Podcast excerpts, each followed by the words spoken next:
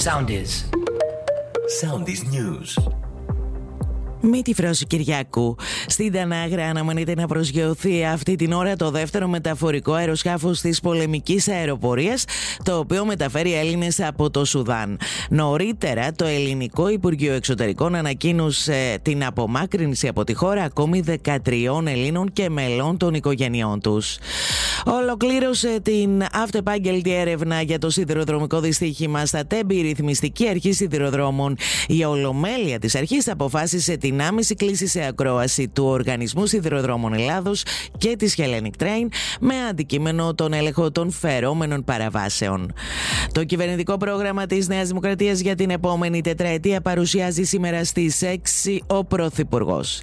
Εμείς έχουμε συγκεκριμένο πρόγραμμα για την ανάταξη της οικονομίας και τη στήριξη της κοινωνίας και ζητάμε ισχυρή λαϊκή εντολή για να σχηματίσουμε κυβέρνηση προοδευτικής συνεργασίας από την επομένη των εκλογών, τόνισε από την πλευρά του Αλέξη Τσίπρας στο φόρουμ των Δελφών. Άνοιξε εκ νέου θέμα κυβέρνησης άνοχη, απευθυνόμενος τόσο στο ΜΕΡΑ25 όσο και στο ΚΚΕ, συναντώντας την άρνηση από Πασόκ, Κομμουνιστικό Κόμμα και ΜΕΡΑ25. Ακολουθήστε μας στο Soundees, στο Spotify, στο Apple Podcasts και στο Google Podcasts.